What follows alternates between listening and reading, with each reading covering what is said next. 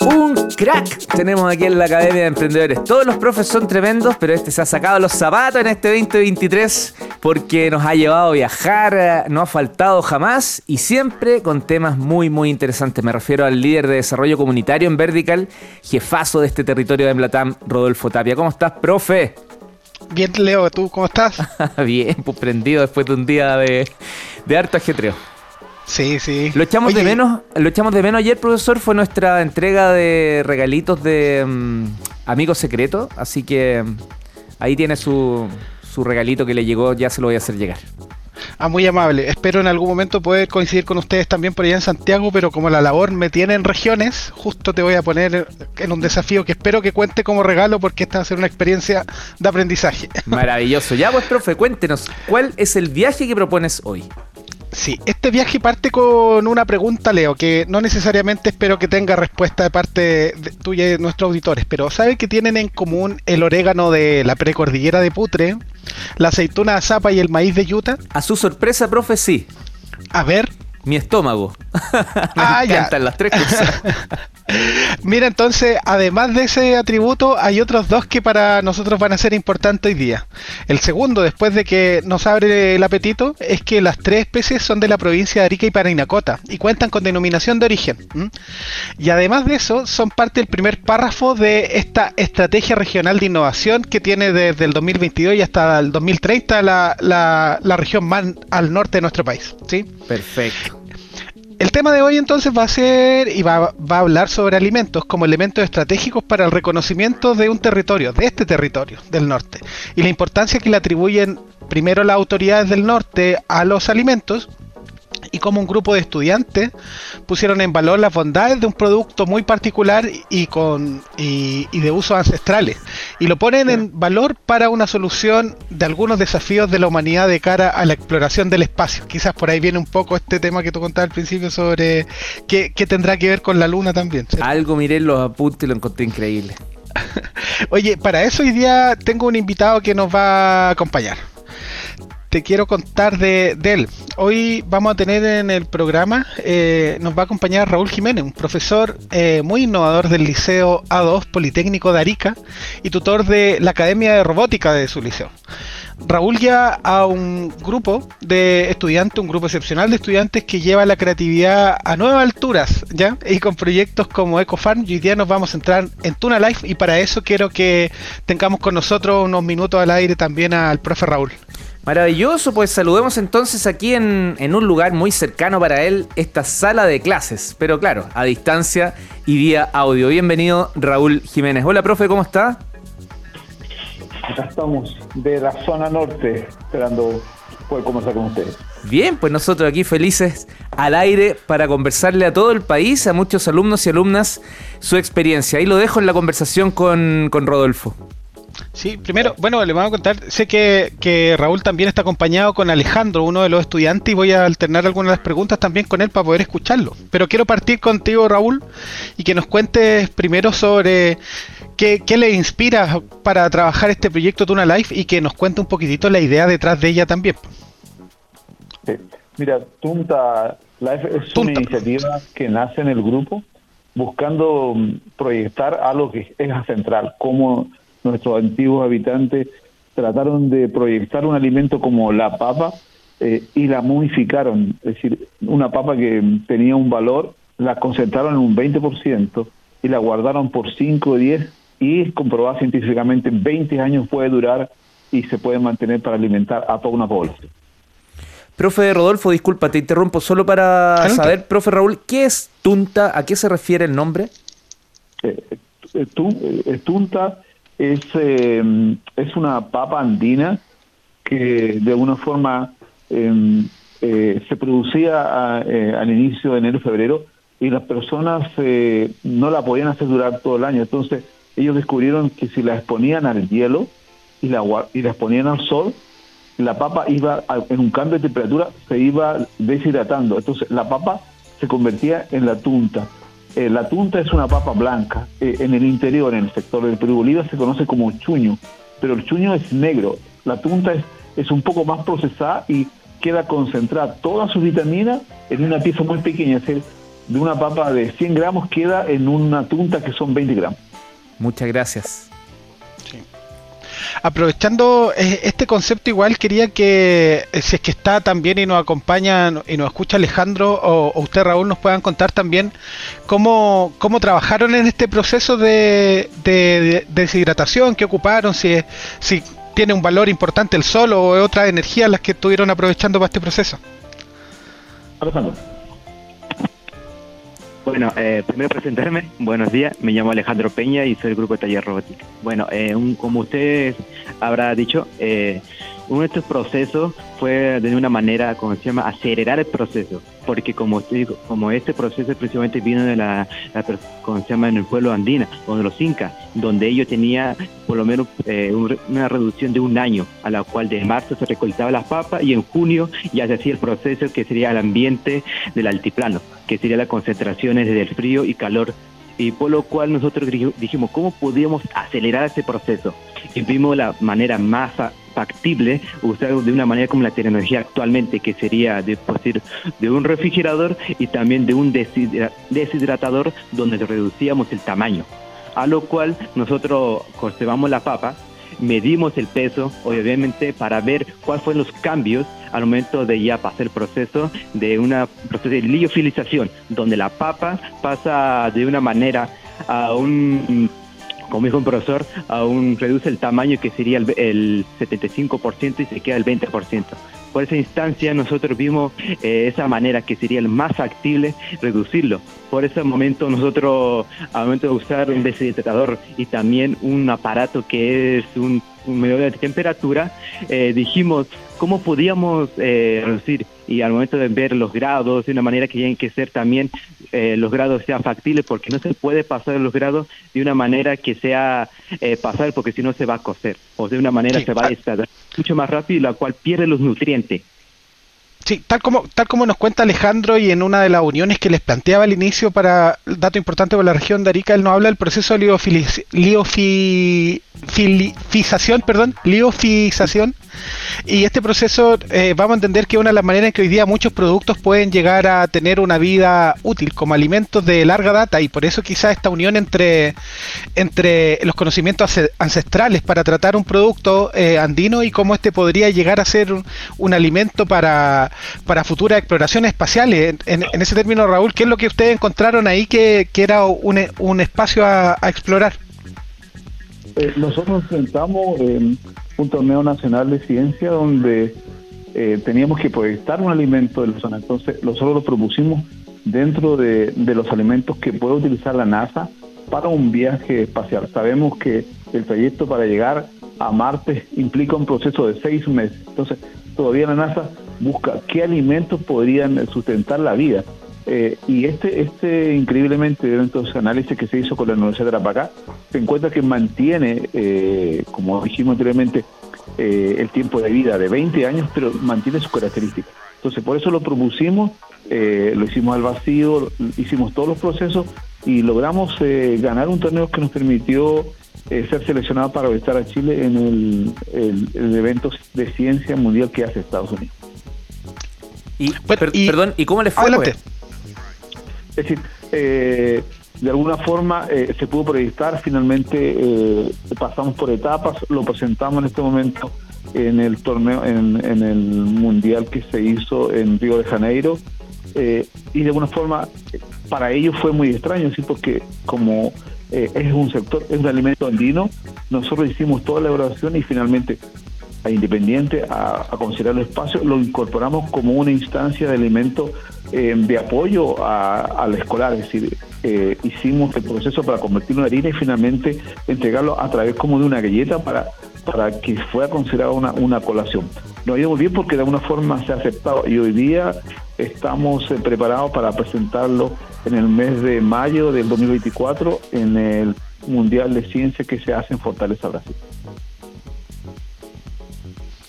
Sí, bueno, y ahora eh, teniendo también todo esto claro y ya dejando pie también a, algunos comentarios, Leo, de, dejar en claro que mm, esta unión, porque eh, al principio yo les planteaba que los tres primeros elementos que la estrategia regional de innovación en Arica plantea, habla de alimentos, no, no es un hecho, no un hecho al azar que hoy día este proyecto tenga eh, ribete ya como nos contaba Raúl internacionales de exposición, pero que también le pueda abrir el, el oído y el apetito a algunos emprendedores de la del extremo norte del país para darse cuenta que las condiciones para el alimento y para la exploración son decidoras de lo que nosotros podríamos empezar a trabajar para una futura exploración espacial también.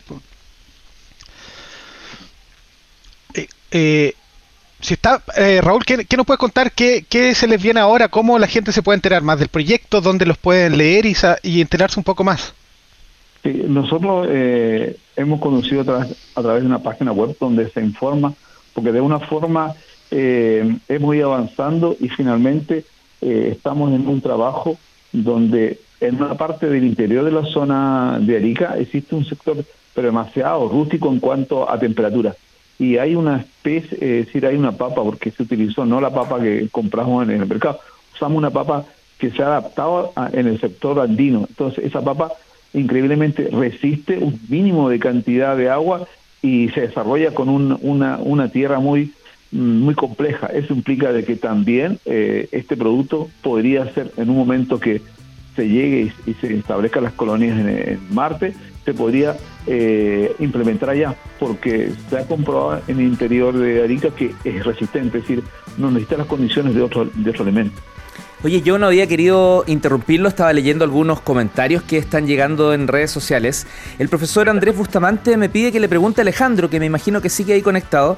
Oye Alejandro, a ver, algunas cositas bien, bien prácticas. ¿En qué curso estás? ¿Cuántos años tienes? Eh, bueno, yo estoy en, cuarto E, estoy, y estoy egresado. Perfecto. Oye, y, lo otro es, eh, ¿cómo fue eh, tu, credibilidad respecto de, lo que estaba planteando el profesor Raúl, pues de llevar a cabo? Porque hoy día te vemos claramente em, comprometido con el trabajo realizado, están a full, se viene un lindo desafío, pero siempre cuesta un poco al inicio eh, creer que hay un trabajo que se puede desarrollar y que, y que un profesor los puede guiar. ¿Cómo fue ese proceso para ti? Eh, bueno, eh, nuestro proceso fue, no puedo decir que digamos que fue fácil al iniciar, pero eh, fue duro, obviamente hay que trabajarlo, mejorarlo y de una manera el proyecto hay que, ¿cómo se llama?, resaltarlo, porque es un alimento que principalmente se puede decir que es conocido, pero de una manera nosotros tenemos una, un alimento que se Alejandro, puede un proceso mucho más fácil, dígame. Sí, pero, pero más bien en, tu relación con el profe, en tu vínculo con el profe, ¿cómo, cómo estuvo ese, ese trabajar juntos? Porque además eres parte de un grupo, me imagino. Eh, sí, principalmente que yo voy tres años, principalmente yo ingresé en segundo medio, a lo cual yo conozco al profe y de una manera nosotros interactuamos, yo obviamente vengo, como se llama, yo trabajo, tengo una conexión de una manera, yo conozco al profesor como, eh, de una manera como trabaja en el sentido, y por lo cual eh, nosotros siempre nos esforzamos en el sentido para mejorar el proyecto, porque esta, este proyecto se puede decir que fue, eh, fuimos rescatando un alimento que es algo ancestral y al momento de trabajar tanto se ha ganado varios, se puede decir, eh, varios tipos de competencia, porque es un alimento que se puede decir que no es tan conocido, a lo cual nosotros queremos que resaltar. Profe Raúl, profe Raúl, un tremendo orgullo para usted, pues, tener este, este tipo de, acercamiento con los profes que van más allá de lo normal en un aula. Sí, mira, eh, eh, es increíble, pero mm, todos los alumnos eh, son, son los que motivan. De hecho, el proyecto nace de, un momento en el cual un integrante del taller que César, él nos informa de que mm, él bajó a la ciudad solamente para estudiar en ciencia media pero él, eh, para él eh, era importante porque él nació, se desarrolló toda su vida con su abuela y su abuela solamente lo alimentaba con tunta en la mañana, en el almuerzo, era su alimento fundamental. Mm. Entonces él nos mostró cómo su abuela en forma central, porque, por ejemplo, este proceso en el sector de Bolivia y Perú, para que eh, pierda la cáscara, ellos lo pisotean. ¿eh? En cambio, la abuela había buscado un sistema más y lo aplicaba a través de una piedra.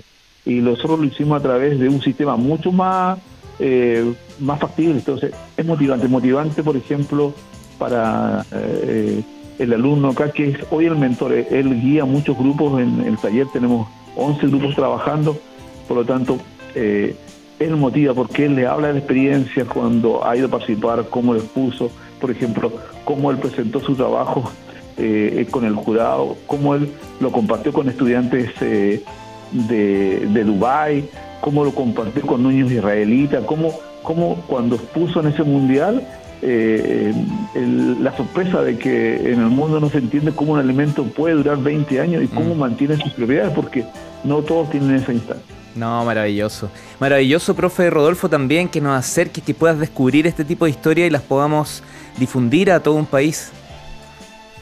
Sí, ahora estaba sacando la cuenta, Leo, y quizás de los casos que en algún momento hemos revisado con mayor o menor profundidad, tenemos quizás dos experiencias ya del norte de Chile con ideas para alimentar a una estación espacial o, a nuestras exploraciones espaciales. Tenemos ahora la tunta y teníamos en algún momento también la proteína en base a, grillo, que nos contaron acá en el norte. Así que quizás Chile se va a marcar como también un, polo de exportación de conocimiento y quizás el conocimiento en base al cultivo de alimentos puede ser un foco para también una denominación de origen del norte de nuestro país.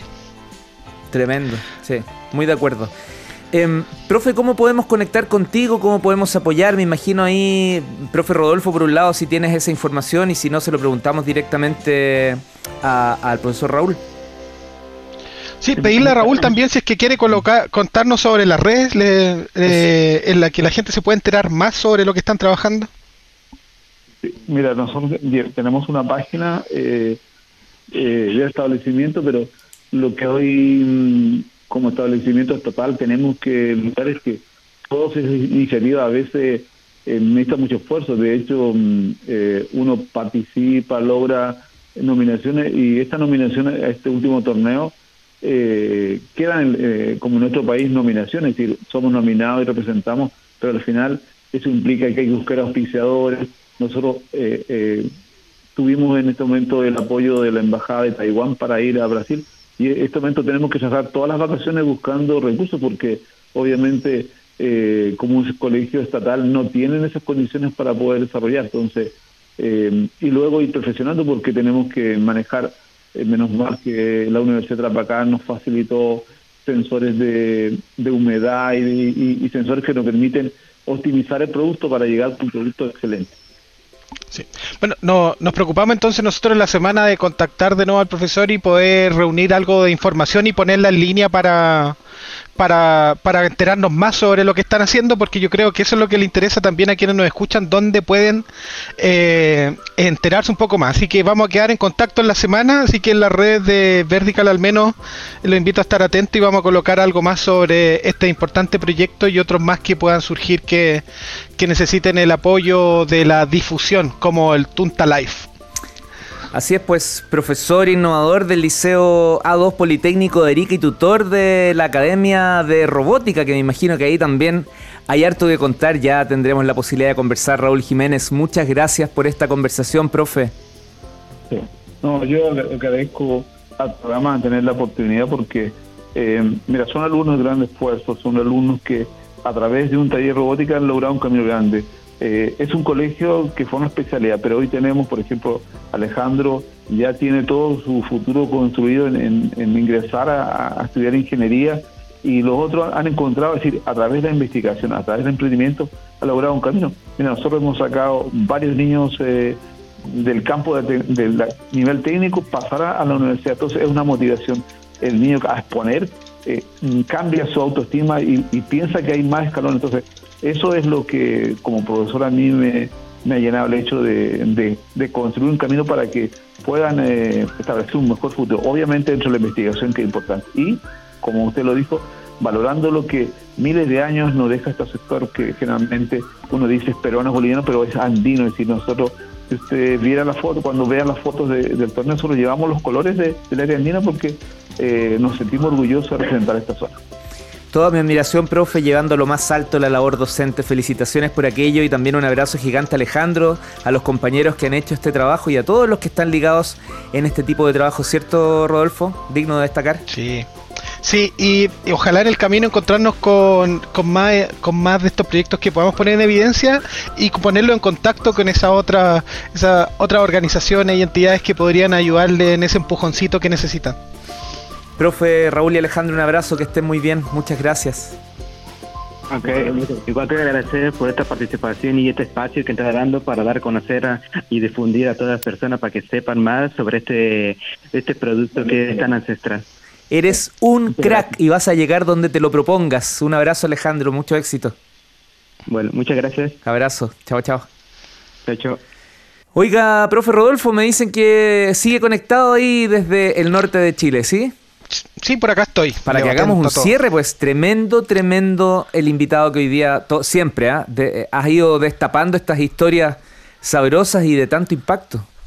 Sí, Leo, yo creo que lo, más relevante es que de tener la oportunidad de que ellos estén al aire y cuenten las historias que en unos años más quizás vamos a poder hacer una capitular y ver qué es lo que tenemos nosotros, cuáles son los nombres que surgen y seguramente algunos de los niños, niñas y adolescentes que hemos escuchado van a van a estar dando que hablar en, en otra esfera, en el siguiente, dando ya el siguiente paso.